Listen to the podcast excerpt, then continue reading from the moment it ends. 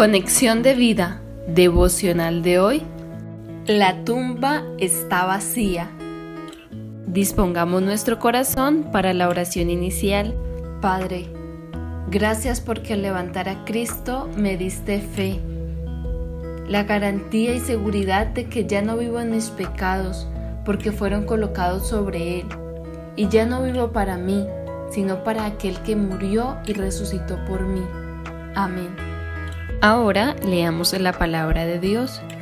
Primera de Corintios capítulo 15 versículo 14. Y si Cristo no resucitó, vana es entonces nuestra predicación, vana es también vuestra fe. Primera de Corintios capítulo 15 versículo 17. Y si Cristo no resucitó, vuestra fe es vana, aún estáis en vuestros pecados. Hechos capítulo 17 versículo 31. Por cuanto ha establecido un día en el cual juzgará al mundo con justicia, por aquel varón a quien designó, dando fe a todos con haberle levantado de los muertos. La reflexión de hoy nos dice, la resurrección de Cristo es el hecho más extraordinario sucedido en la historia y es la prueba de lo que Dios hizo por nosotros la muerte había entrado por el pecado de un hombre, Adán, pero por un hombre, Jesucristo, la resurrección de los muertos.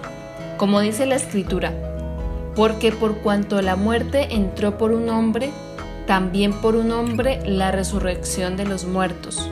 Primera de Corintios 15:21.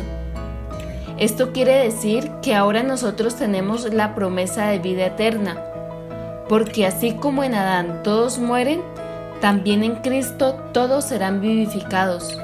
Primera de Corintios 15:22. Entonces podemos identificarnos con este hecho.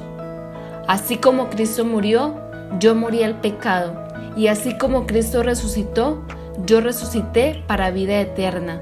Romanos 6:4.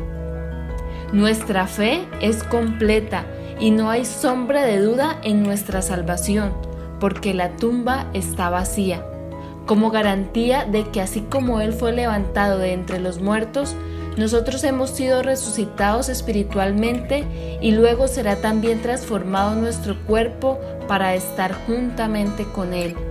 Primera de Tesalonicenses 4 del 14 al 17.